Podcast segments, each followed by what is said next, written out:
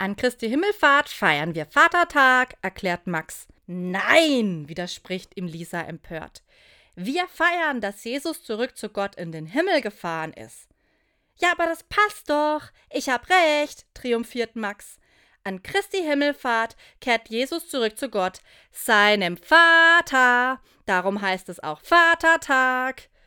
Tatort dieser hitzigen Debatte zwischen Max und Lisa ist die Grundschule. Gerade habe ich meine Schüler gefragt, was sie über Christi Himmelfahrt so wissen. Max Versuch, Vatertag und Christi Himmelfahrt miteinander zu denken, gefällt mir richtig gut. Am Vatertag kehrt Jesus zurück zu Gott, unserem himmlischen Vater. Damit baut er eine Brücke zwischen mir und Gott, unserem Vater im Himmel.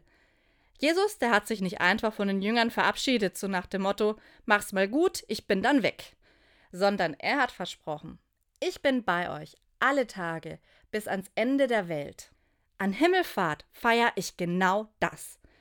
Gott, unser Vater im Himmel, ist nicht weit weg. Jesus zeigt, er ist unsichtbar, mitten unter uns. Ich kann ihn um seine Hilfe bitten. Und wenn ich ihn brauche, ist er mir ganz nah und schenkt mir seine Kraft. In diesem Sinne, gesegneten Vatertag an Christi Himmelfahrt.